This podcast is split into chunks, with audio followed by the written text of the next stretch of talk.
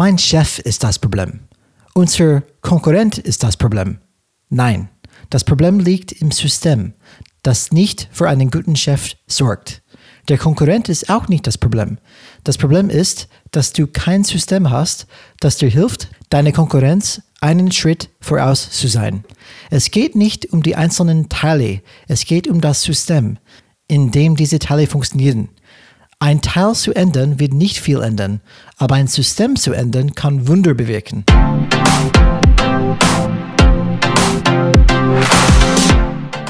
Hallo alle Changemakers draußen, willkommen zu Changes Rad Podcast, wo wir jeden Mittwoch Impulse und Ideen zum Change Management geben.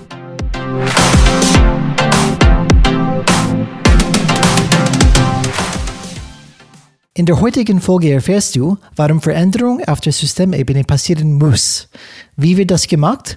Hör zu und finde es heraus. Viel Spaß. So, willkommen, Changemakers, Folge Nummer 32. Ähm, habe gerade Alex gesagt, wir kommen immer näher an die, an die Folge 50. Alex, erstmal willkommen. Ähm, willkommen, willkommen, gerne willkommen. Ein paar Worte sagen? danke, danke. Ich fängt das schon gut an. Wir sind synchron. Ja, das wird schon, das wird schon. Wir Danke, dass du eingeschaltet hast. Wir versprechen, es wird besser. schon mit Video unterbrochen. Das wird schon gut, gut, gut laufen. Das merke ich jetzt schon.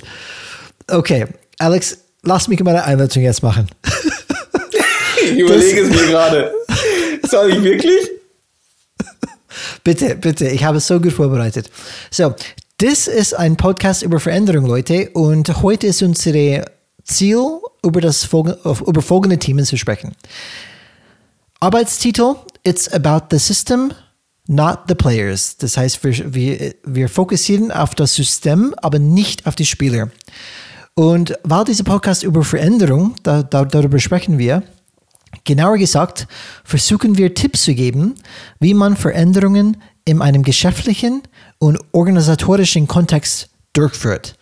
Nach meiner Erfahrung können einfache Leitprinzipien uns helfen, in einem komplexen und dynamischen Umfeld auf Kurs zu bleiben. Und darum geht's. Wir brauchen einfach Hilfsmittel für uns als Change Manager, als Führungskräfte oder auch als Mitarbeiter. Wie, was sind meine, Leit, meine Leitfaden, meine Leitprinzipien, die mir helfen, täglich effektiv zu, zu sein, täglich effektiv zu arbeiten? Und einer dieser Grundsätze, einer dieser Prinzipien, einer dieser Leitfaden für uns ist, wenn es um dauerhafte Veränderung geht, ähm, sich darauf zu konzentrieren, zu konzentrieren, Änderungen am System vorzunehmen und nicht an den einzelnen Spielern. Das ist etwas, was wir in unserem Change Management Training gelernt haben, ich und Alex, und was wir von Tobias Krüger, dem Leiter der digitalen Transformation bei der Otto Group, gehört haben.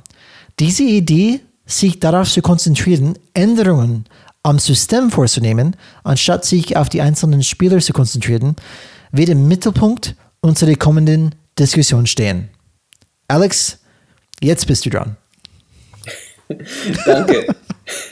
gerne, gerne. Erstmal herzlichen Dank, liebe Zuhörer und Zuhörer, dass du eingeschaltet hast. Ich verspreche dir, es wird wie immer eine spannende Stunde werden.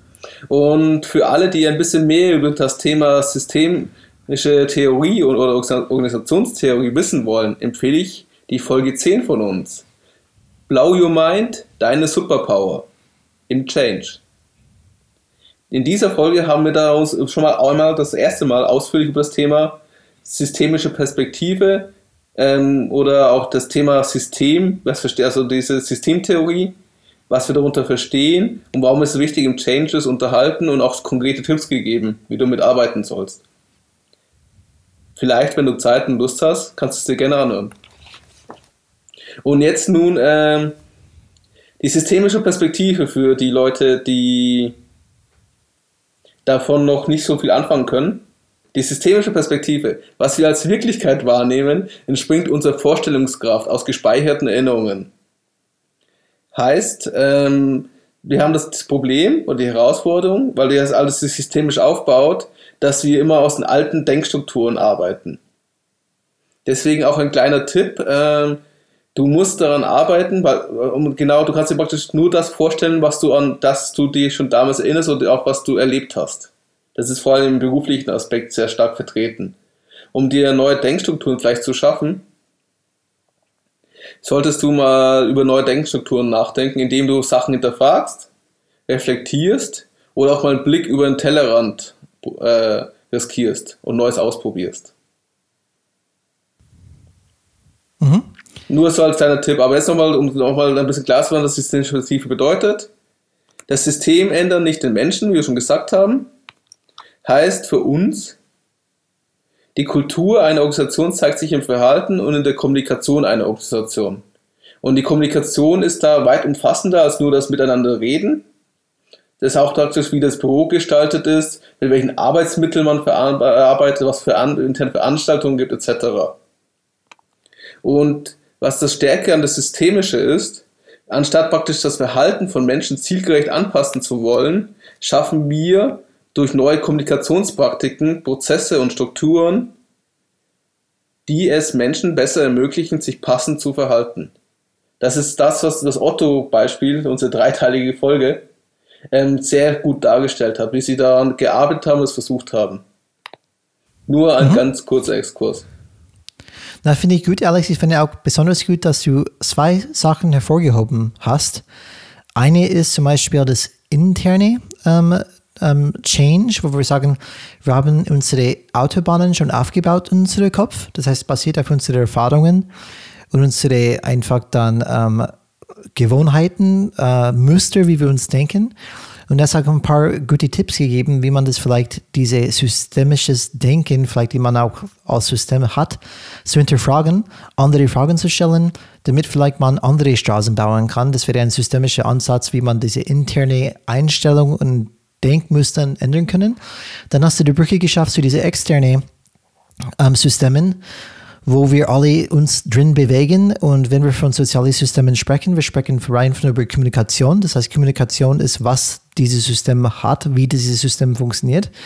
Und ähm, wir sprechen, genau wie du sagst, über Prozesse, über ähm, Konstrukten, über ähm, Abteilungen, äh, ähm, Arten, Weisen, wie wir kommunizieren. Und ich würde gerne mit zwei Ideen aus vergangenen Episoden beginnen, die uns helfen sollen, hier einen, einen guten Anfang zu schaffen. Das erste ist, ist John, John P. Cotters Acht-Phasen-Modell, die wir mehrmals ähm, in den letzten Folgen gesprochen haben.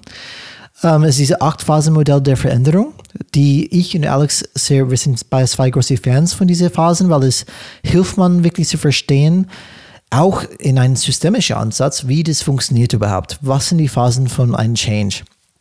Und wie wir bereits in der Vergangenheit diskutiert haben, weist John Cotter darauf hin, dass alle Unternehmen, die ihre Organisation erfolgreich transformiert haben, jeden diese acht Schritte durchlaufen, diese acht Phasen. Sich auf das System zu konzentrieren und die systemischen Hindernisse aus dem Weg zu räumen, um die gewünschte Veränderung zu ermöglichen, ist die fünfte Phase, die die Veränderungsphase in Cotters Modell einleitet. Und das ist wichtig, weil ob wir von Kurt Lewin sprechen, die sagt, es gibt ein Auftauen, eine Veränderung und dann wieder ein Einfrieren. Ähm, diese, diese Drei-Phasen-Modell wird ähm, weiter verfeinert von John P. Cotter in diesem Acht-Phasen-Modell. Und diese ersten vier Phasen in John P. Cotters Modell, es geht darum, erstmal diese Auftauen-Phase, erstmal bereit zu sein für diese Change. Und dann fangen wir mit der fünften Phase diese Change tatsächlich umzusetzen in der Organisation. Und die fünfte Phase heißt bei John P. Cotter Befähigung der Menschen zum Handeln, Schrägstrich, Hindernisse aus dem Weg räumen. Und wenn wir sprechen, wir wollen auf das System fokussieren, es geht genau um diese Phase. Hindernisse, Hindernisse aus dem Weg räumen.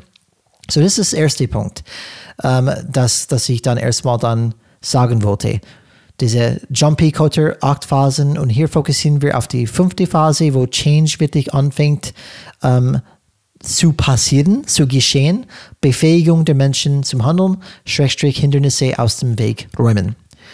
Um, ähm, und der zweite Punkt, uh, die vielleicht als Kickoff für unsere heutige Diskussion ist um, ähm, die Metapher der Landkarte eines Unternehmens, das heißt diese interne Strategie, was wir auch in der Vergangenheit gesprochen haben, und der tatsächlichen Geografie-Wettbewerbsumgebung. die diese Landkarte darstellt. Man muss sich vorstellen, ich bin in ein Unternehmen, ich habe eine Strategie für mich, die ich denke, mir hilft in die aktuelle Wettbewerbslage, wo ich mich drin befasse oder stehe. Aber es kann sein, dass meine Landkarte einfach veraltet ist, dass es nicht mehr passt mit meiner externen Umgebung. Und wenn, es, wenn das tatsächlich so ist, dass es eine Diskrepanz oder Differenz zwischen der aktuellen alten Karte des Unternehmens oder meines Unternehmens und des aktuellen Wettbewerbsumfeld gibt, dann werde ich keinen Erfolg haben oder zumindest, zumindest eine Menge Problem, Probleme haben. Und sobald ein genaues Bild des aktuellen Wettbewerbsumfelds erstellt würde, müssen sich die Entscheidungsträger ihre interne Strategie oder System genau anschauen und alle Änderungen vornehmen, die sie daran hindern, die notwendigen Anpassungen vorzunehmen. So, was habe ich gerade gesagt? Erstmal, John P. Gotter sagt auch, wir müssen das Change wirklich umzusetzen, erstmal diese Hindernisse, diese veraltete Prozesse, diese Abteilungsdenken oder was auch immer aus dem Weg räumen, damit wir diese neue Anpassungen machen können, die wir brauchen für das aktuelle, aktuelle Wettbewerbslage. Und da möchte ich damit anfangen, Alex. Was, was sagst du dazu, zu diesen zwei Punkten? Oder wo, wo, was, was bringt das für dich dann hoch? Also erstens äh, möchte ich sagen, dass Stärke, also wie ich da angefangen habe, das ganze Thema zu verstehen, das lag echt an der Systemtheorie. Weil, warum? Weil sonst, weil man das, wenn man John P. Cutters Acht-Phasen-Modell, ich habe mir damals das Buch geholt von ihm, wo er es ein bisschen beschreibt, und dann, aha, das, das hört sich an wie ein Projektmanagement. Also du hast ein Projekt, du hast die verschiedenen Phasen, es gibt verschiedene Rahmenbedingungen, die musst du erfüllen, du musst das erfolgreich dann gestalten und dann funktioniert Change.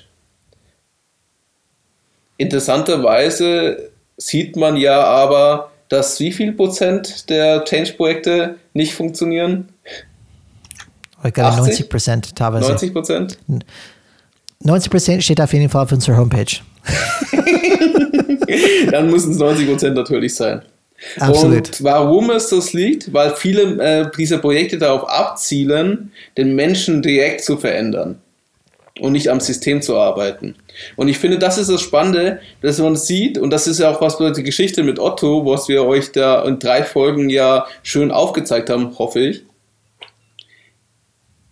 wenn man praktisch genau sich bewusst an das System, also an den Rahmen, wo die Menschen agieren und arbeiten, arbeitet, dann kommt die gewünschte möglicherweise Handlung der Mitarbeiter heraus. Aber wenn du versuchst, direkt durch Appelle, Anweisungen, Strafe, Drohungen und Zwang die Menschen dahin zu bringen, dann funktioniert das nicht. Und deswegen scheitern ja auch so viele Maßnahmen. Und das ist das Spannende. Und das andere, und deswegen ist das, finde ich, dass sie Arbeit an den Menschen, äh, Arbeit an das System und nicht an den Menschen so wichtig und so stark. Mhm. Und was ich dann, was ich schön fand, dass du praktisch aus der Folge, was du hier aus diesen acht Phasen rausgenommen hast, das Thema Befähigung des Menschen zum Handeln und die Hindernisse aus dem Weg räumen. Und wir haben ja das Problem, dass wir uns ähm, dass unsere Arbeitswelt ja durch den Terrorismus immer noch geprägt wird und immer noch dominiert wird. Und es war praktisch, äh, hat es in den letzten 100 Jahren uns halt maßgeblich unser Denken, Sprechen und Handeln beeinflusst. Das beste Beispiel dafür sind die mechanischen Bilder, die jeder BWL im Studium hört. Da wird der Mensch als Kostenträger bezeichnet oder als Ressource. Es gibt sachbezogenes Arbeiten, Emotionen sind gar kein Thema. Es ist vor allem ein ganz großer Fokus auf das wirtschaftliche Interesse des Marktes, was ja nicht immer verkehrt ist, aber meistens dann zu verrückten Prozessen innerhalb des Unternehmens führt. Praktisch das, was jede Aktiengesellschaft kennt, dieses Quartalsfokus oder diesen Jahresplan, den du unbedingt einhalten musst, egal was passiert, egal ob es eine mhm. Corona-Krise kommt oder nicht, die Zahlen müssen am Ende doch irgendwie passen und du musst alles dafür tun, dass es passt. Und auch praktisch auch diese Weiterbildungsmaßnahmen, die wir intern meistens haben, die sind immer dafür da, um ein sicheres Berufsfeld zu verfolgen. Also den Beruf, den du hast, weiter zu verstärken. Aber Sachen, das ist, jetzt wird es besser langsam, aber in anderen, also ich habe es auch schon öfters erlebt, du hast eine klassischen Weiterbildungen wie Excel, PowerPoint, Sprechen, Rhetorik, Projektmanagement. Aber wie du willst was ex, ex, äh, Verrücktes haben, wie Thema Change Management, wo du kein Change Manager bist. Und das ist ja, warum der Taylor uns immer noch so stark vertritt. Und das Thema Taylorismus, um nochmal für unsere Mitarbeiter, äh, unsere Mitarbeiter, unsere Zuhörer abzuholen. Jetzt hat unsere Mitarbeiter, merkt ihr was? Unsere Kollegen. Nach 32 Folgen, glaube ich, kann man das sagen. ist der Taylor, äh, Taylorismus geht von einem, schlecht, also von einem negativen Menschenbild aus. Also er geht davon aus, dass der Mensch unmotiviert ist, also faul und keine Lust hat, die Arbeit zu erledigen. Und es gibt dann entsprechend Anreizsysteme zwischen Appell, Anweisung, Bestrafung. Also du musst den Menschen zur Arbeit zwingen. Und am besten muss der Mensch genau das machen, was du sagst, also durch ganz klare Anweisungen, Zielvor Zielvereinbarungen etc. muss genau bestimmt sein, was er tut. Und wie er schaltet sein Gehirn ein und macht mehr. Und das ist halt sehr problematisch in unserer heutigen Zeit. Früher war das okay. Man hat nicht mehr den Menschen dafür gebraucht. Es war ein planbares Szenario. Ich bin an der Küste entlang gesegelt. Ich habe das Gewässer gekannt. Ich hatte eine genaue Karte und es ging nur darum, die Sachen zu verbessern. Aber jetzt, wo ich im großen Ozean bin und so einen neuen Kontinent überschwimmen möchte, jetzt habe ich da auf einmal keine Karte mehr. Und auf einmal müssen meine Matrosen auf dem Schiff mitdenken, damit wir jede Herausforderung, sei es ein Sturm, sei es Windstille, sei es, äh, wo segeln wir jetzt hin, und mir helfen, unterstützen können, den richtigen Weg zu finden um ans Ziel zu kommen. Das fordert einen ganz anderen äh, Menschenschlag, könnte man fast sagen. Aber das heißt nicht Menschenschlag, das ist ja falsch, sondern es ist einfach ein ganz anderes Verhalten der Menschen. Alex, du hast gerade die perfekte Überleitung geschafft zu meinem nächsten Punkt. Danke dafür. Ähm, weil diese Frage hat mich genau gestellt. Warum ist es so schlimm? Warum ist ein tayloristisches Bild so, so schlecht? Es hat so lange irgendwie dann trotzdem funktioniert. Ähm, aber wenn wir die Megatrends anschauen von heute, ähm, die können als Grundlage für einige Beispiele dafür dienen, wie Unternehmen Veränderungen vornehmen müssen, ähm, wobei sie sich auf ihre Systeme, darum geht es, und nicht auf die einzelnen Spieler konzentrieren. Und diese Megatrends sind zum Beispiel das Thema Globalisierung und Digitalisierung, die beschleunigen das Tempo des Wandels und den Grad der Unsicherheit. Und was wir auch in der Vergangenheit angesprochen haben, was du gerade auch ein bisschen dann durch ein schönes Bild einfach dann dargestellt hast, Alex, ähm, der VUCA-Welt. Der VUCA-Welt, VUCA ist eine Abkürzung für Volatilität, Unsicherheit, Komplexität und Mehrdeutigkeit. Natürlich ist es auf Englisch Volatility, Uncertainty, Complexity und Ambiguity. Das ist diese VUCA. Da kommt es her.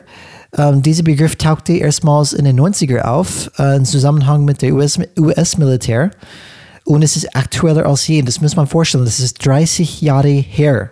Und damals ist es immer wieder komplexer geworden, Mehrdeutigkeit geworden. Das heißt, man weiß nicht genau, was die Wahrheit ist und es kann sich sehr schnell alles ändern. Und ähm, weil die Grad der VUCA, in Effekt, es hat sich weiter erhöht über die Zeit. Und eine Organisation, die langfristig bestehen will, muss, kontinu, kontinu, kontinu, äh, muss kontinuierlich adaptieren als eine ihrer Kernkompetenzen aufbauen. Und wie wir gerade gesprochen haben, viele Unternehmen tun sich schwer, ihre Systeme dementsprechend überhaupt zu ändern. Und wie du sagst, Alex, diese VUCA-Welt ist hier und ich werde gleich ein kleines Beispiel dazu geben. Aber erstmal zu dir, weil du willst, glaube ich, noch irgendwas sagen. Ja, ein gutes Beispiel dafür ist, für dieses Thema Planbarkeit oder dieses tayloristische System, war, wir haben beide in Unternehmen gearbeitet, die aus dem Katalogversand gekommen sind. Katalogversand war damals sehr leicht planbar. Du hast halt zwei oder drei große oder vier große Kataloge rausgebracht und hast dann gewartet, bis die Bestellungen reingekommen sind hast dementsprechend deine Produkte vorbereitet, hast eben das Angebote aufbereitet. Es war ein, du hattest drei Monate Zeit, diesen Katalog vorzubereiten.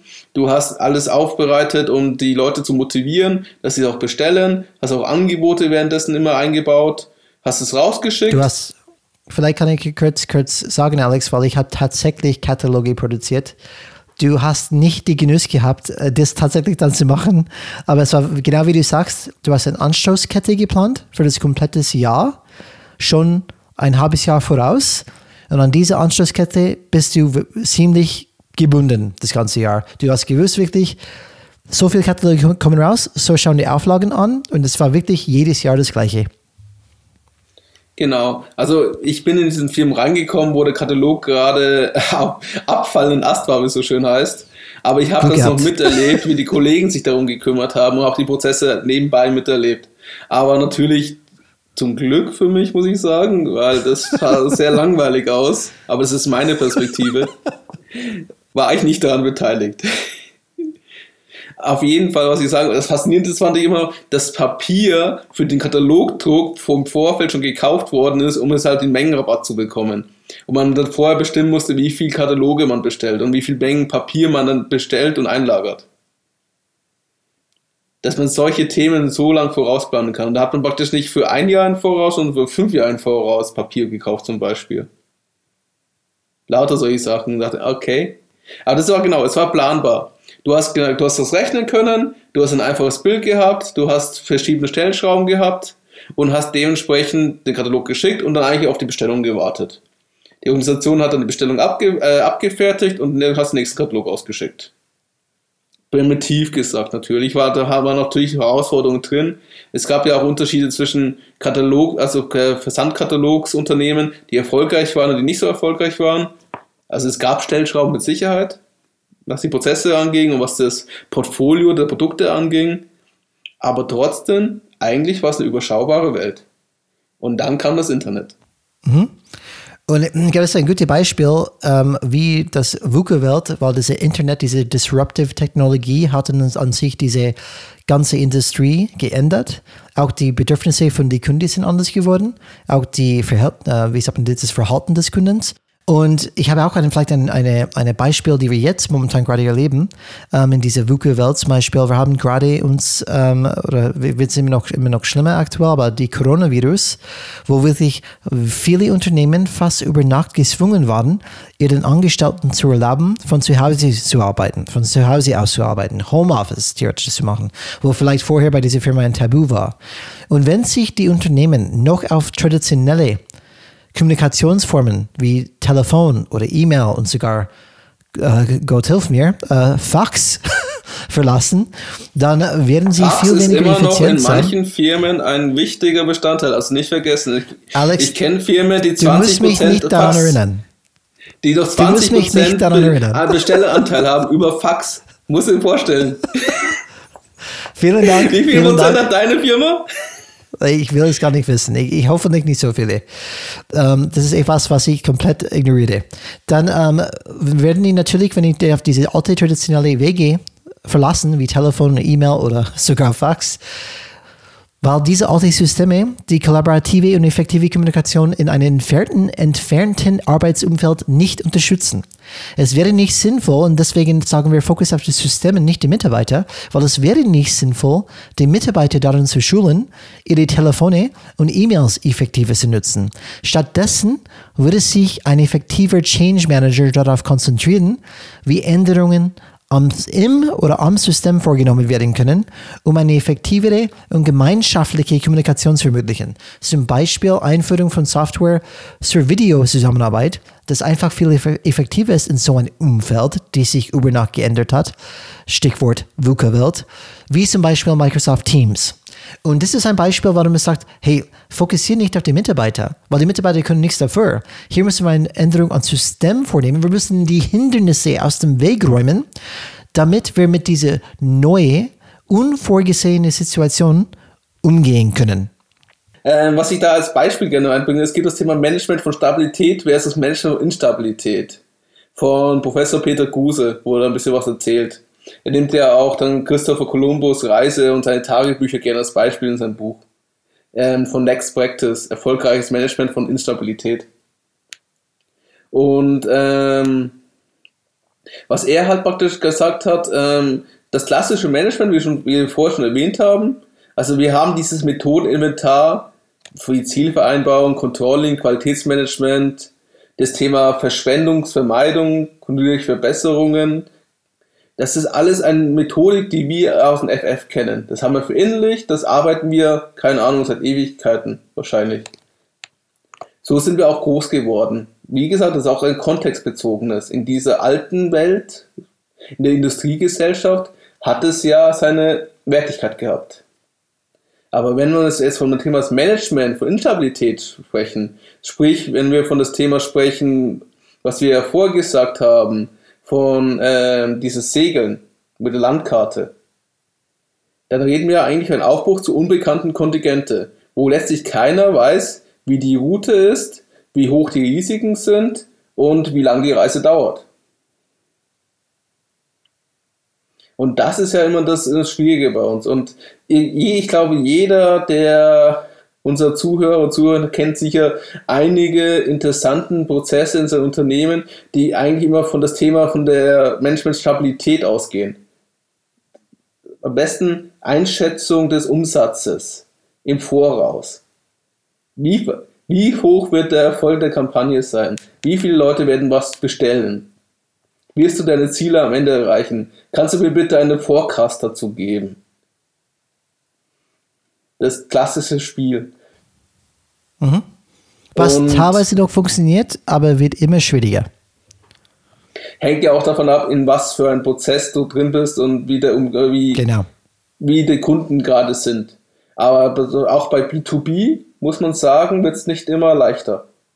Also vor allem jetzt durch Corona ist es genau, was du gesagt hast. Durch Corona ist alles umgestoßen worden, aber die Zahlen, also das Unternehmen, sind nicht flexibel genug, die Ziele anzupassen. Die Ziele galten immer noch. Man wusste aber, dass am Ende sie nicht erreicht werden. Trotzdem wurde die Mitarbeiter oder die, äh, die ganze äh, Organisationseinheiten intern möglichst motiviert, wie es so schön heißt, die Ziele zu, trotzdem zu irgendwie zu erreichen.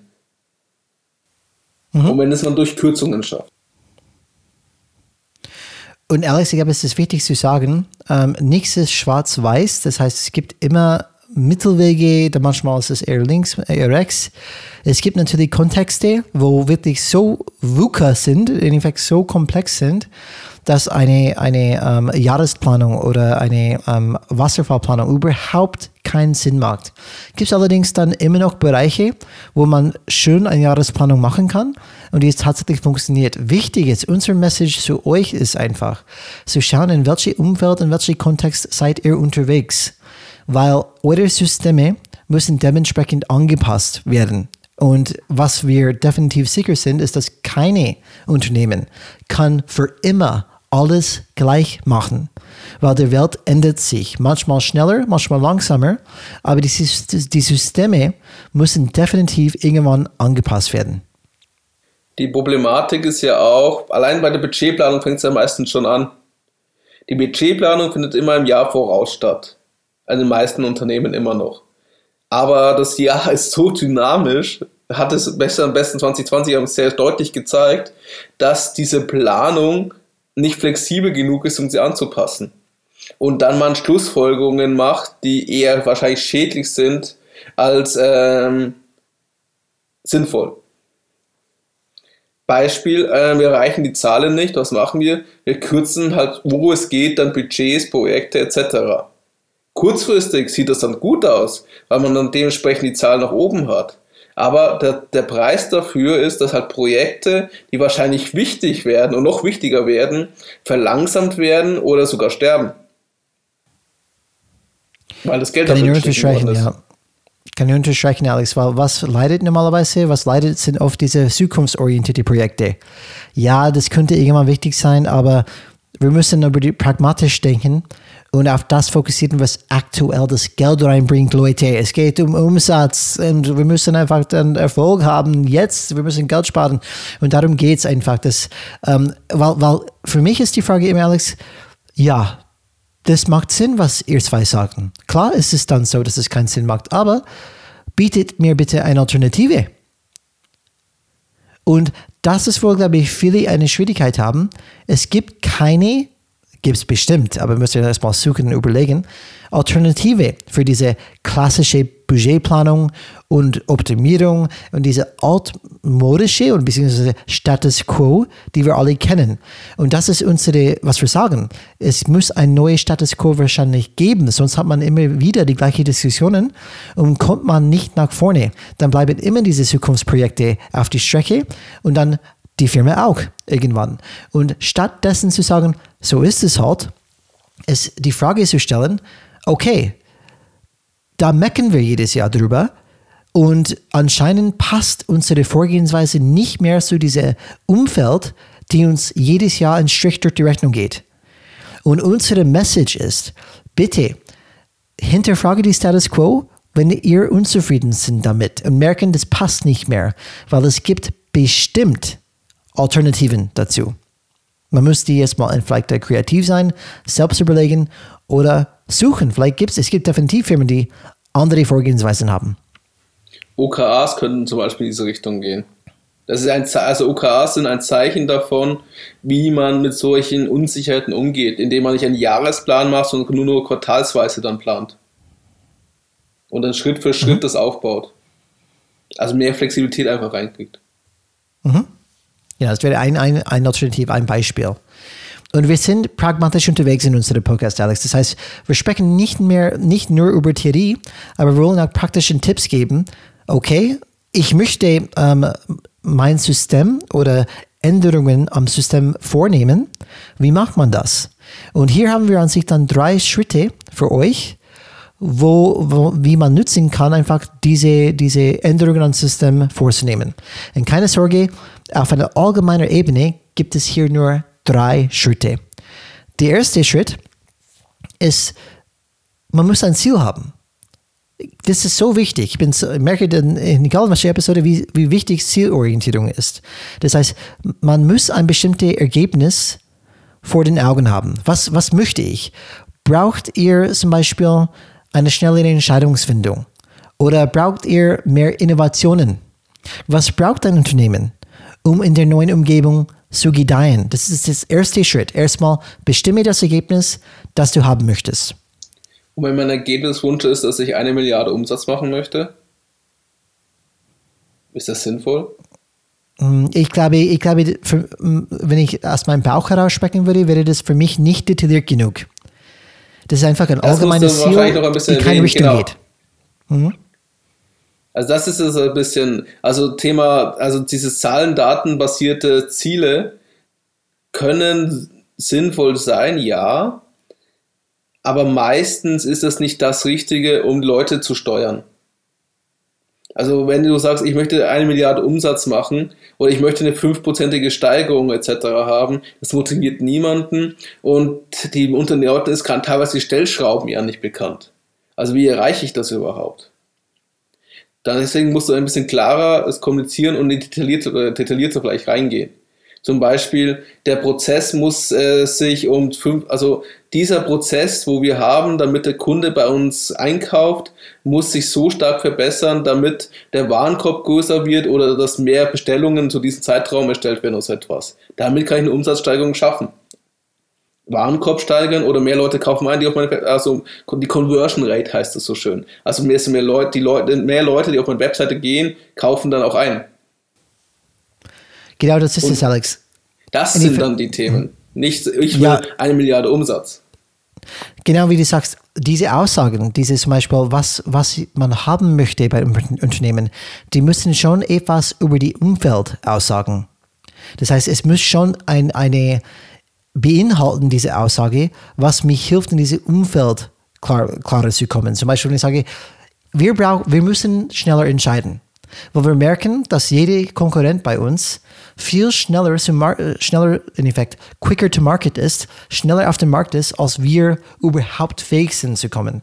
Das heißt, bis wir etwas überlegt haben und wirklich eine Entscheidung treffen, geht eineinhalb Jahre vorbei, wo, wohingegen unser Konkurrent macht es innerhalb von drei Monaten.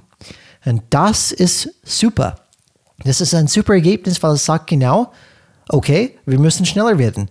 Wir müssen nicht nach eineinhalb Jahren eine Entscheidung treffen, wir müssen in zwei Monate eine Entscheidung treffen, weil wir möchten schneller sein als unser Konkurrent. Aber einfach, wir möchten die Nummer eins im Markt sein. Diese Aussagen helfen nur, wenn es darum geht, das System zu ändern.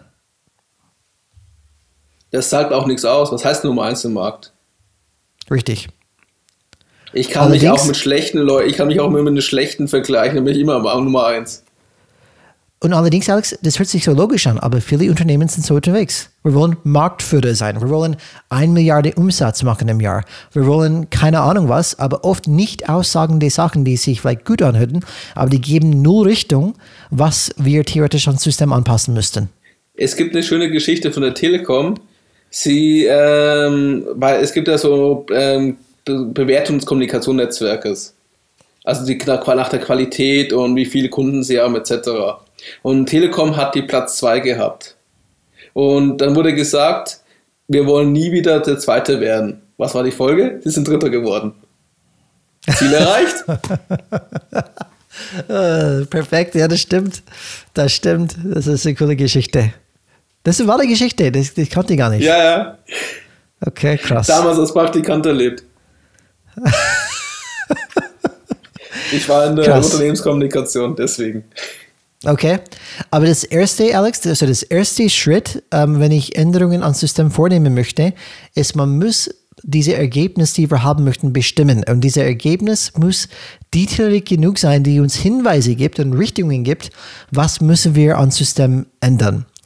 Der zweite Schritt, danach, nach ich mein Ergebnis definiert habe, dann müssen wir identifizieren, ähm, diese systemischen und dysfunktionalen, dysfunktionalen Muster, die diesem Ergebnis im Wege stehen. Zum Beispiel, wenn ich sage, wir brauchen zu lange, eine Entscheidung zu treffen, das gibt mir ein ganz gutes Framework, Rahmen, wo ich dann dieses Ergebnis nehmen kann und das Ergebnis ähm, nutzen, mich hinzuleiten auf diese systemischen und dysfunktionalen Muster, damit ich die aus dem Weg räumen kann. Und der dritte Schritt, so dieser Drei-Schritt-Prozess, wie gesagt, ziemlich überschaubar, ist, wenn wir erstmal diese systemischen und dysfunktionalen Muster identifiziert haben, dann was müssen wir dann machen? Aus dem Weg räumen. Wir müssen diese Hindernisse wegnehmen, aus dem Weg räumen und wir müssen neu aufstellen, neu aufstellen, damit wir diese gewünschte Ergebnis unterstützen können. Hast du Beispiele für systemische und dysfunktionale Muster für unsere Zuhörer, dass sie sich das besser vorstellen können? Klar, Mann. Äh, absolut. Gut, dass du fragst. So, ähm, in, in den letzten Monaten ähm, habe ich mich mehr und mehr für Politik und Verbände interessiert. Und Alex kennt mich schon lange. Ich habe bis jetzt fast null Interesse an Politik gehabt. Aber Alex ähm, schon und wahrscheinlich durch unsere Diskussionen habe ich mich immer mehr in diese, bin immer mehr in diese Richtung gekommen. Und Alex muss auch dazu sagen, das ist interessant. Seit dem Homeoffice hat etwas an mein System geändert. Weil was ich jeden Tag mache jetzt, ich schaue immer, ich habe ein bisschen mehr Zeit und ich schaue immer den Tagesschau von den vorherigen okay. Abend an. Und das Änderung in dieses System bei mir hat dazu geleitet, dass ich informierter bin über die Politik und dementsprechend mehr Interesse kommt und dann tauche ich dann immer tiefer ein. Das ist ein kleines Beispiel, wie eine leichte Änderung an das System eine Veränderung bei mir wirkt und tatsächlich ein Interesse zum Beispiel erweckt. Aber das ist ein Randthema. So, ich habe mich ähm, für Politik und Verbände immer mehr interessiert weil ich die Systeme dahinter so interessant und problematisch finde.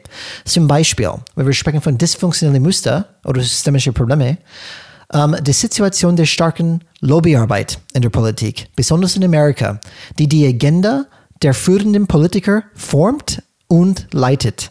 Aus diesem Grund macht es Sinn, nicht oder sich nicht auf die Spieler zu konzentrieren, zum Beispiel auf die einzelnen Politiker, denn um ehrlich zu sein, ähm, werden diese Positionen gebracht oder werden diese Personen in Positionen gebracht, in denen sie keine Entscheidungen treffen können, die nur darauf, darauf basieren, was sie für die Menschen für gut halten, zumindest nicht, wenn sie eine Karriere in die Politik machen wollen.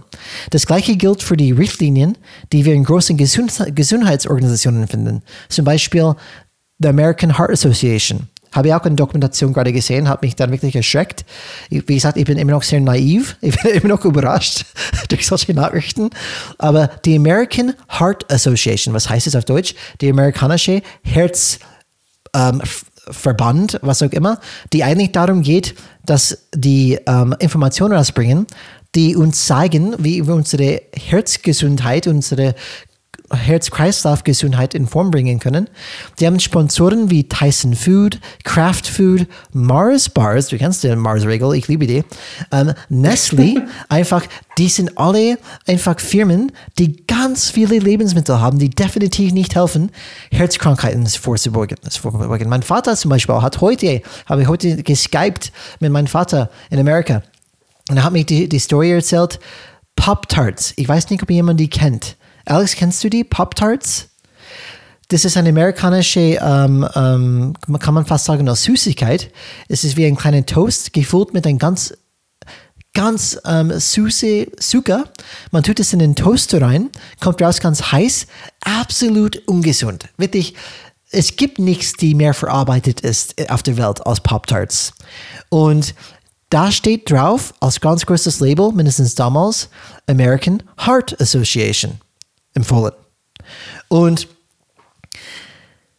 es wäre naiv zu glauben, dass all dieses Geld, das von diesen großen Lebensmittelkonzernen kommt, keinen Einfluss auf die Agenda und die Empfehlungen der Vereinigung hat oder die Politiker hat. Zumindest wirft es die Frage auf, wie sehr man solchen Organisationen und Politiker vertrauen kann.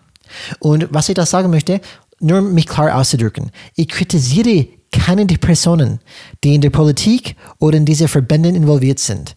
Denn meiner Meinung nach sind die die meisten Leute oder sind die meisten Leute auf jeden Fall gut, haben gute Absichten.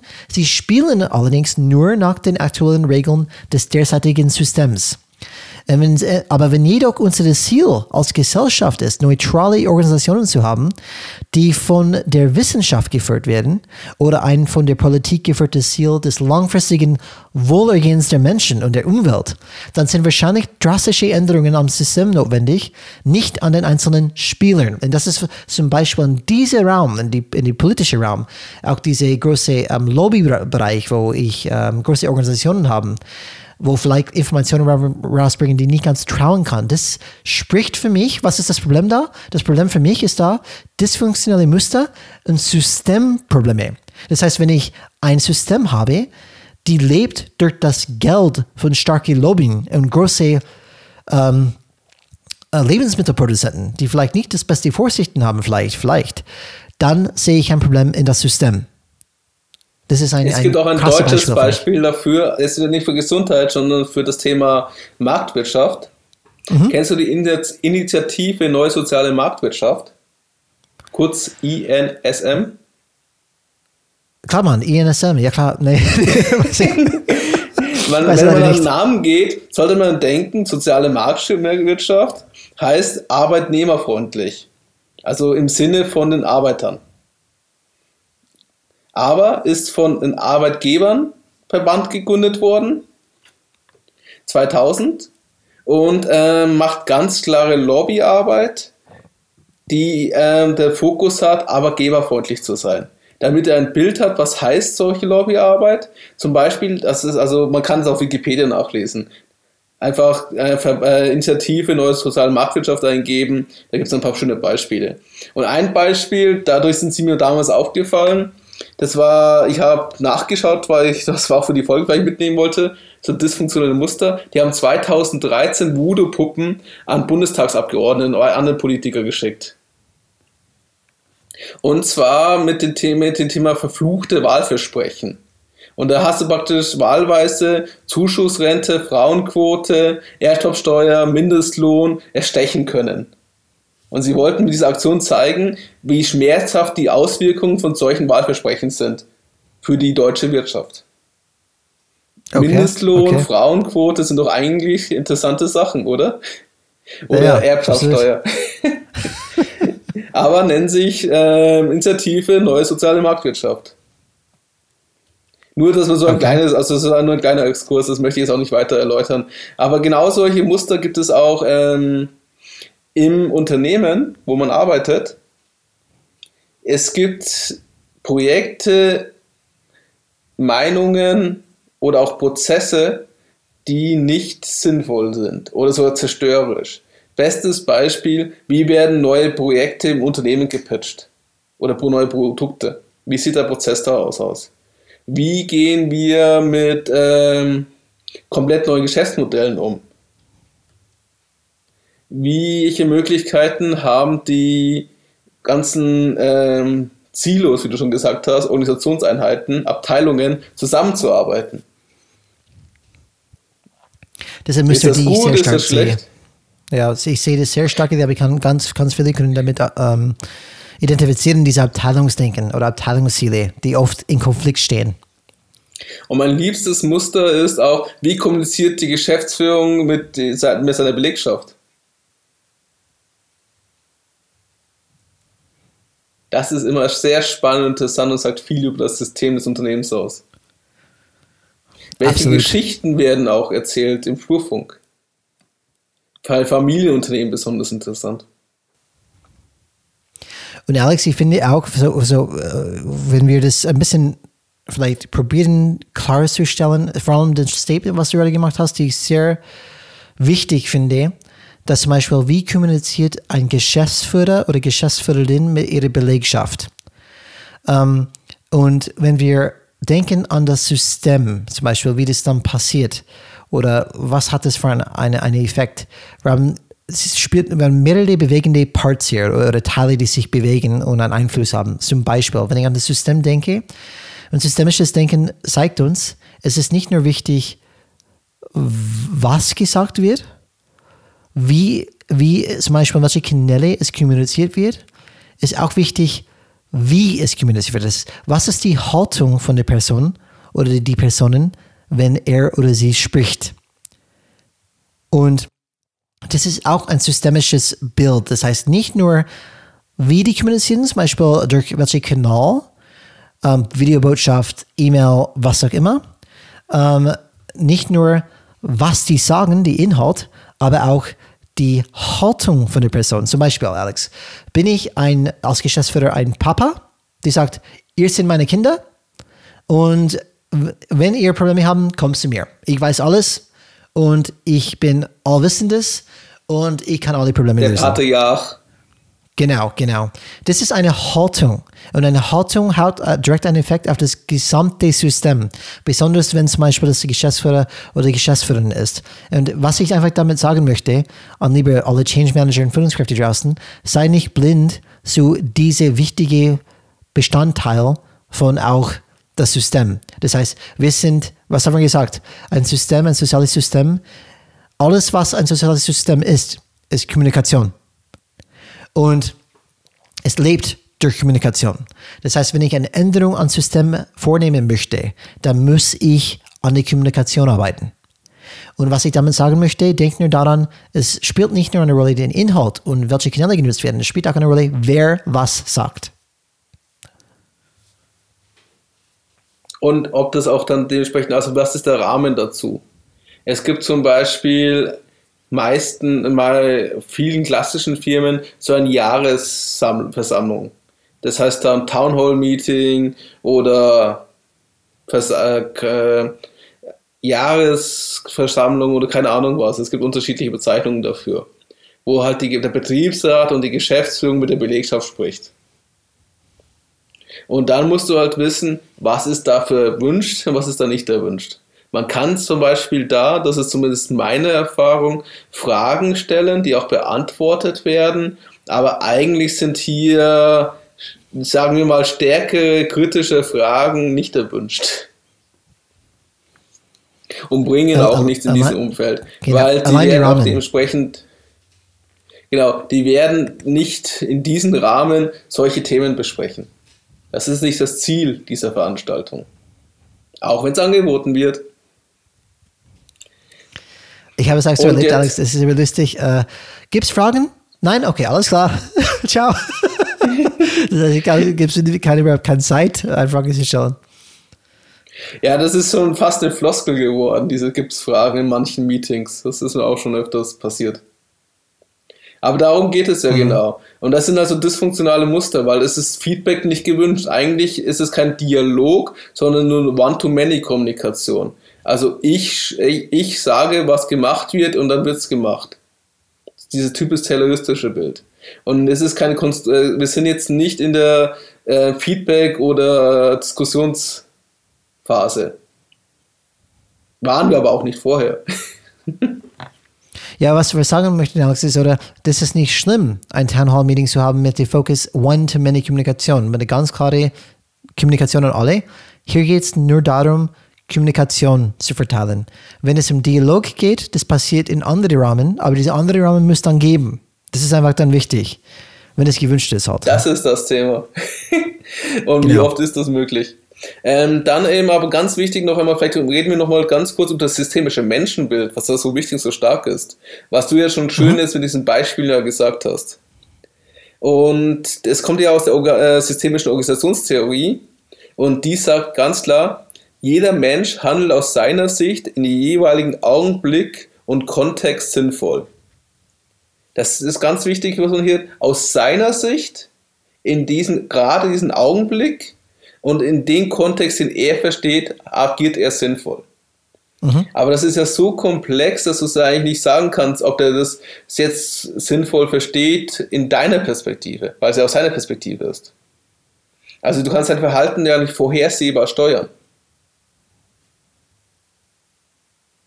Du kannst es durch, einen- durch einen Rahmen Angebote machen und dann muss er entscheiden, ob es sinnvoll ist. Für ihn. Und Menschen sind nicht, sondern verhalten sich entsprechend des Systems, wie wir schon gesagt haben. Zu dem, die sie sich in den Augenblick zugehörig fühlen. Das ist auch was Interessantes. Zu welchem System fühlen sie sich gerade zugehörig? Heißt es, es ist ihnen die, es ist Privatleben vielleicht sogar wichtiger als die Firma? Kann ja auch sein. Ist ihnen, fühlen sie sich mehr als Marketingmensch, aus der Marketing- Marketingabteilung zugehörig als der gesamten Firma? Oder fühlen sie sich der gesamten Firma zugehörig? Nur so als ein paar bestimmte Beispiele. Und Menschen, das ist das Interessante, sind beeinflussbar und abhängig von ihrer Umwelt. Aber, das ist das Große, finde ich immer interessant, die jeweiligen Entscheidungen über ein Verhalten liegt beim Menschen selbst. Und das ist, was ich finde immer so schwierig ist. Du machst den Menschen Angebote, aber du kannst den Menschen nicht dazu bringen, sich so zu verhalten, wie du es gerne hättest. Weil er muss die Entscheidung treffen. Du kannst ihnen an, äh, du kannst nicht anreizen, du kannst ihnen einen Rahmen schaffen, wo das Verhalten sinnvoll wäre. Aber er entscheidet noch immer, ob er es auch für sich sinnvoll achtet. Ja, genau. Also es geht darum, einfach die Rahmen zu schaffen, die es so leicht wie möglich macht, dass dieser Mensch diese Weg geht. Genau. Und das ist das, äh, du willst halt das Thema, was du gesagt hast, den Menschen entfalten, sein Potenzial ausschöpfen. Und dafür musst du diesen Rahmen schaffen. Und das ist ein ganzer Kontrast zum Terroristischen, der nur mit Appelle und Anweisungen arbeitet, um das Verhalten eines Menschen äh, vorhersehbar zu verändern. Bestes Beispiel dafür ist es ja exzentrische Anreize schaffen. Boni. Ähm, wir nennen das ja immer, dann kommt das typische Business-Theater. Erlebt man vor allem am Ende, wenn man kurz davor ist, seine Ziele doch irgendwie zu rechtfertigen, dass man erreicht, um seinen Boni zu bekommen. Die Mitarbeiter beginnen praktisch, das erwartete Verhalten zu spielen. Um eine Belohnung zu bekommen, aber auch es gibt die andere Perspektive, einfach in Ruhe gelassen zu werden. Und, für den dazu Terrorismus. gibt es auch, gibt's auch die, die tatsächlich die Bonus erreichen möchten. Ja, das ist um die Belohnung zu erhalten. Das war das Erste. Okay. Also ich Ich will den Bonus. so Spielen, so Spielen gehört. Nein, es gibt tatsächlich Ja. Leute, die das erreichen möchten oder wirklich das alles machen, damit ihr Ziel erreicht ist. Egal was ja. links und rechts passiert. Warum es Theater heißt, ist, sie spielen das Verhalten, aber sie glauben nicht an dieses Verhalten. Sie sehen es ja nicht mal als sinnvoll, vielleicht sogar an. Aber Sie das meine ich sich Es gibt schon, es gibt trotzdem Leute, die das sinnvoll halten und trotzdem erreichen möchten. Die gibt es auch. Auch wenn okay. du vielleicht die nicht kennst. Das ist echt eine Überraschung für dich. Ich bin zum Beispiel eine davon. Ich habe mein Ziel, ich glaube dran und das ist wichtig für mich, dass ich, dass ich das erreiche. Vielleicht ist es zu wichtig für mich sogar. Ich glaube, das ist aber mehr als das Ziel, was man klassisch kennt. Was meinst aber du? ich glaube auch daran, dass du wahrscheinlich einen Einfluss auf dein Ziel hattest, was dir vorgegeben worden ist. Äh, ja, sag ich mal so, es, es passt zusammen. Das Ziel ist vorgegeben worden, aber es, nicht, aber es ist nicht so, dass ich dann abgeneigt worden bin, dieses Ziel zum Beispiel dann zu nachzugehen. Aber was, was du sagst gerade, Alex, auf, auf Punkt, die ich hochbringen möchte, das ist, auch wenn wir, wenn ich Ziele sehr wichtig finde, es ist schon eine Gefahr, und ich glaube, das haben die meisten Studien gezeigt, dass Bonis und Ziele, ähm, die wirklich, wo, wo Bonuses abhängig sind, ist wirklich nicht die beste Weg, glaube ich, Leute zu motivieren und in die richtige Weg zu pushen. Und vor allem, ich glaube, es ist schwierig, alles zusammenzuhalten, weil ganz ehrlich, wenn ich einen ganz großen Bonus habe und es liegt alles an diesem Ziel, tue ich mein Bestes, das zu erreichen, weil ich Incentivierung habe, dieses Geld zu bekommen. Vielleicht brauche ich dieses Geld für irgendwas, wer weiß. Und das kann zu Konflikten führen, weil ich lasse irgendwas links legen, die vielleicht für die Kunde schlechter ist, und mache lieber mein Boni fertig. Ich glaube, es ist ganz schwierig, ein gutes System hier zu finden, wo alles harmonisiert ist und in sich ineinander greift, damit tatsächlich nicht nur die Mitarbeiter sein Ziel erreichen kann und seinen Bonus bekommt und die Kunde am Ende, am Ende das beste Produkt oder Service bekommt. Ich glaube, es ist ganz schwierig, das zu vereinbaren immer. Ja, das, also das Thema Purpose und Ziele hatten wir auch schon mal in einer anderen Folge. Mhm. Aber wir können auch gerne nochmal eine zusätzliche Folge zum Thema Ziele setzen machen. War schon wieder eine. Können wir uns mal. können, um es vielleicht noch ein bisschen deutlicher klarzustellen, was wir darunter ja, verstehen. Das ich. Und warum man Sinn. über Ziele, über Ziele sehr gut steuern kann. Mhm. Aber um das nochmal zurückzukommen, um das Thema. Für den Taylorismus hat ja auch das gereicht. Die Menschen haben das Verhalten gespielt. Also es war egal, ob sie davon überzeugt waren oder nicht. Sie haben das Verhalten ausgeführt. Mehr wollte ich ja nicht. Ich will ja nicht die Gehirn, ich will die Hände wie man diesen schönen Satz von Ford damals gesagt hat, wie er Fließbandarbeiter gesucht hat. Das gibt so ein Zitat, in abgewandelter Variante wahrscheinlich. Mhm. Und das Problem ist aber, für diese dynamische buka wo es um komplexe Umgebungen geht, die ein eigenverantwortliches Denken und Handeln aller Beteiligten erfordert, ist dies nicht nur unzureichend, sondern auch fahrlässig. Also wenn das Verhalten spielen bedeutet, ich denke nicht mit, mir ist es egal. Ich führe den Prozess aus und fertig. Danach gehe ich heim, ich schaue nicht über den Tellerrand, ich denke nicht nach. Mein Bonus ist ja auf das, auf das er optimiert, nicht auf das, was um meinen Tellerrand passiert. Und ob, das, ob ich denn über den Prozess nochmal nachdenken soll. Oder ob ich sage, stimmt mhm. das jetzt, passt das jetzt, ist das richtig so, macht das überhaupt so Sinn? Macht es noch Sinn? Und man benötigt genau für dieses Thema, mit diesem, was das systemische Organisationstheorie ja gesagt hat, bräuchte man, benötigt man Mitarbeiter, mit denen die eigenverantwortlich arbeiten, die mitdenken. Und das kriegt man mit Taylorismus nicht hin. Und das ist, warum unsere Organisationen sich gerade so schwer tun. Ja, das glaube ich, die Alternativfeld, weil die Alternative ist nicht, ähm, wie sagt man das? Erkannt bis jetzt. In Effekt, äh, wir, wir kommen aus relativ, vielleicht viele, gutes Abhängen natürlich immer Kontext für welche Firma du drin bist, aber von Industriefirmen, die schon lang existieren, die längst etablierte Prozesse haben, die, ich würde nicht sagen, so krass theoretisch sind, aber ich gehe schon, dir schon recht, diese, diese Geist aus der Vergangenheit hängt noch stark da, dass man teilweise theoristisch handelt, wenn man gar nicht weiß, warum handle ich dann so. Ich glaube nicht, dass es eine Missvertrauen von Haus auf auf Menschen geht. Das ist einfach mein persönlicher Glaubenssatz. Aber irgendwie sind wir trotzdem immer mit dieser Hintergedanke drin in die Firmen. Sollte ich die wirklich trauen? Was ist, wenn ich die nicht schauen, was sie je machen? Die werden einfach tun, was sie wollen. Diese, die, diese, wie gesagt, Geister aus der Vergangenheit hängen sehr stark nach. Ja, du musst halt diesen äh, neurobiologischen Sinn dahinter sehen. Was bedeutet Veränderung? Und warum ist es äh, notwendig, um zu leben oder auch zu überleben? Und da geht es ja um Nervensysteme, die lernen, indem sie ihre Strukturen und Funktionen an veränderte Umweltbedingungen anpassen. Dadurch werden die Verhaltensmöglichkeiten flexibler und die Überlebenschance, also die Überlebenswahrscheinlichkeit entsprechend größer.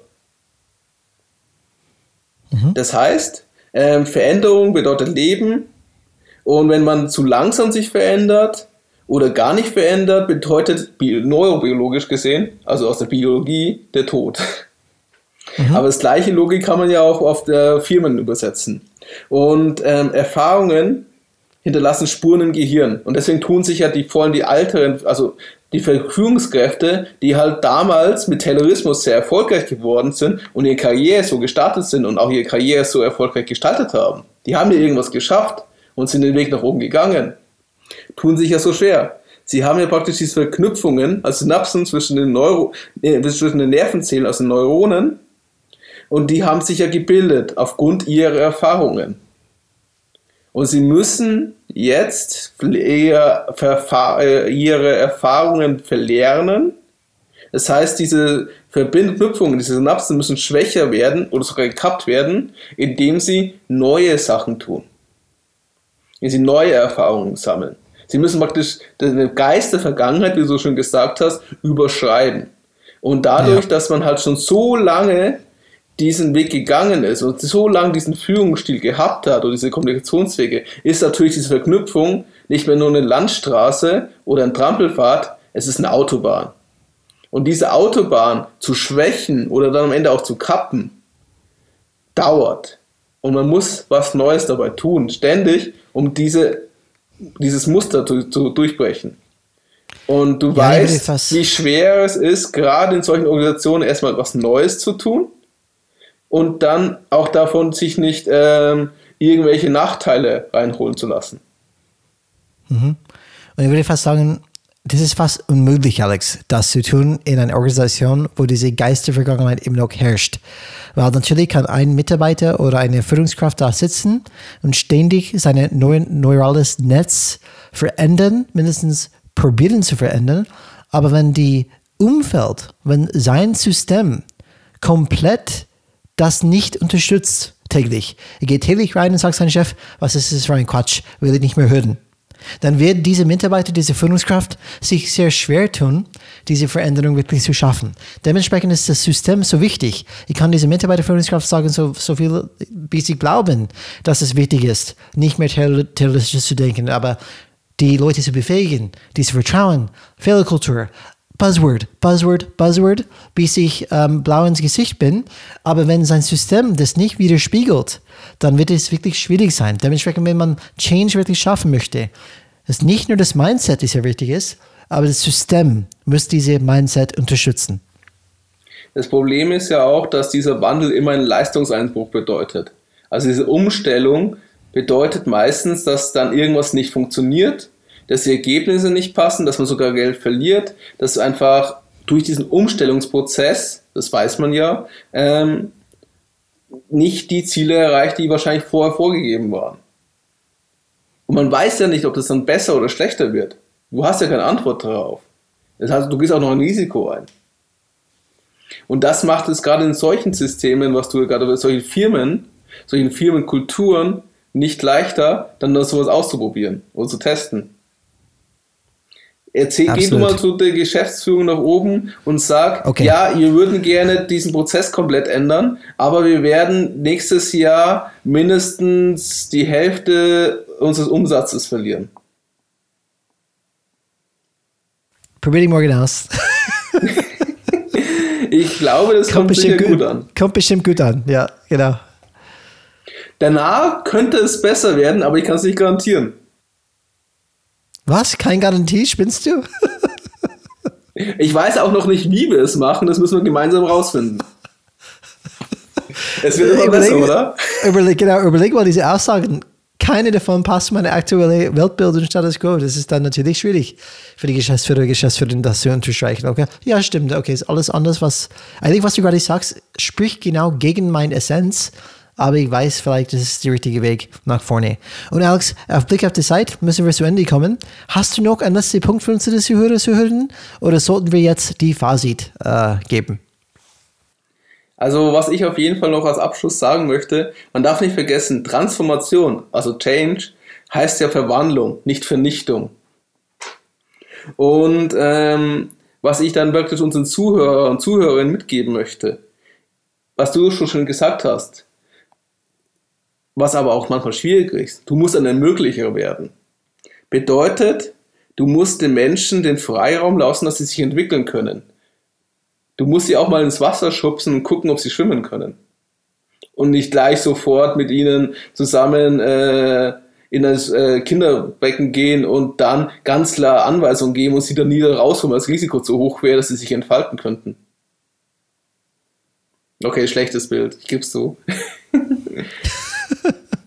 dann, ähm, was ist auch ganz wichtig ist, ähm, Vertrauensvorschuss. Das ist das Schwierigste und da muss ich echt sagen, bei manchen tue ich mich auch schwer.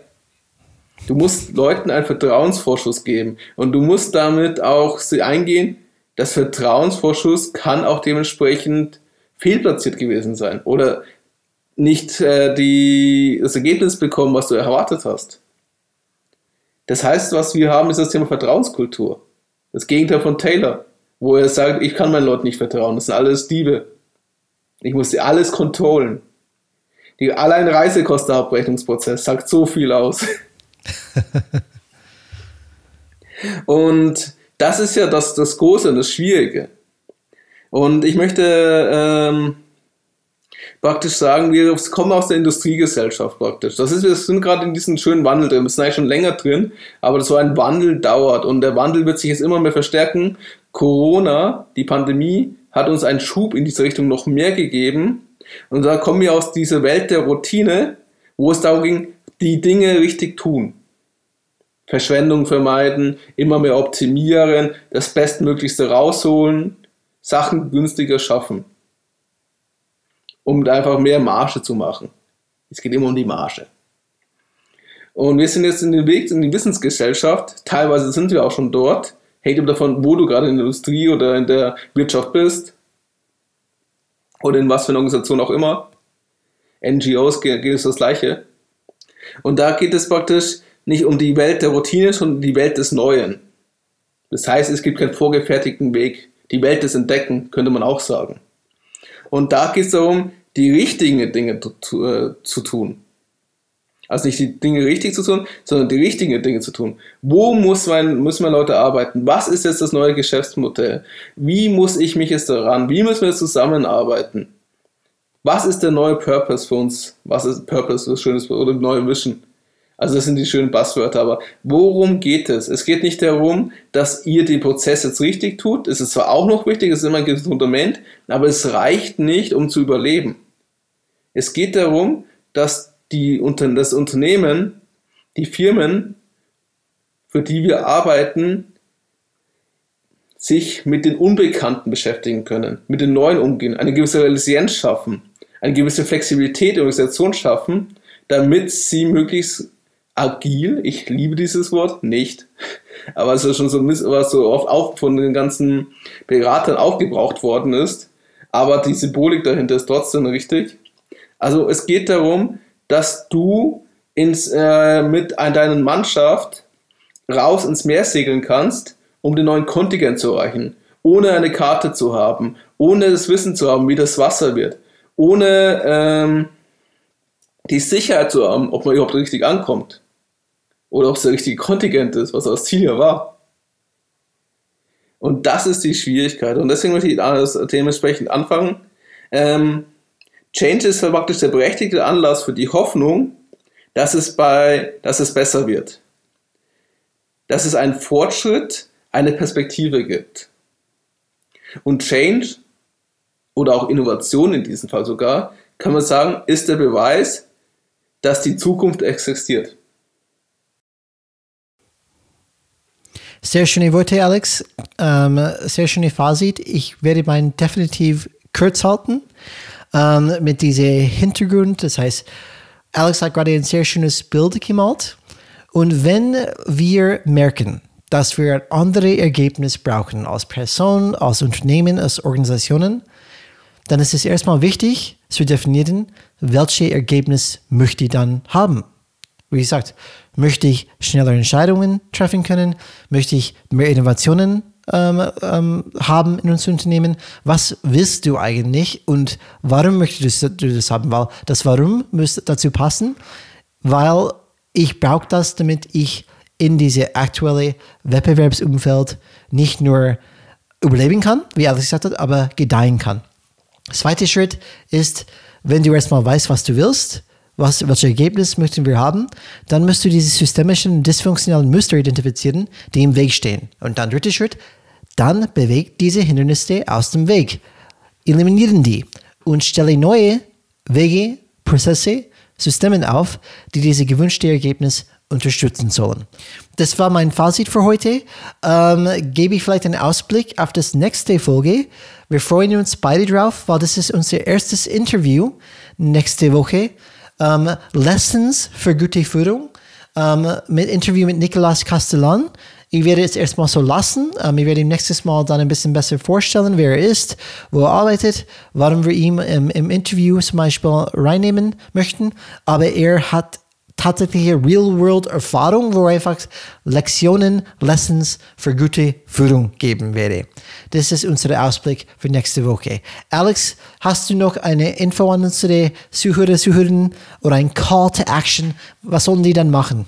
In, in, in diese, Erstmal ein Call to Action. Wir haben den Tellerrand-Thema äh, besprochen und ich möchte allen Zuhörern und Zuhörern ein Buch empfehlen, und zwar von Wolf Lotter, einer der Mitbegründer von der Wirtschaftsmagazin Brand 1, für manche sicher ein Begriff, und er hat ein sehr tolles Buch geschrieben, zwar das Thema Innovation, Streitschiff für, für barrierefreies Denken. Und vielleicht schaut es euch an, da sind ein paar sehr schöne Gedanken drin, die man auch für sich selber dann nutzen kann. Und natürlich mein großer Call to Action, für diejenigen, die es gefallen hat, bitte bewertet uns äh, mit 5 Sterne bei Apple Podcast. Das heißt jetzt Apple Podcast, nicht bei iTunes. do it, do it. Oder, oder gebt uns ein positives, positives Feedback oder auch gerne auch Kritik oder äh, Themenwünsche an per E-Mail an kontakt at changesrad.de und ihr kriegt natürlich die ganzen Informationen und Show Notes auf unserer Webseite changeisred zusammengeschrieben.de. So ich hoffe, es. es war gut. Empfiehlt uns bitte weiter. Desto mehr Zuhörer wir äh, haben, desto mehr verbreiten sich unsere Impulse. Es ist ja ein Nachdenk-Podcast, was wir hier produzieren. Es soll zum Nachdenken anregnen. Und wir freuen uns, wenn ihr beim nächsten Mal wieder einschaltet. Change is Red. Change is red, man. Ciao. Ciao.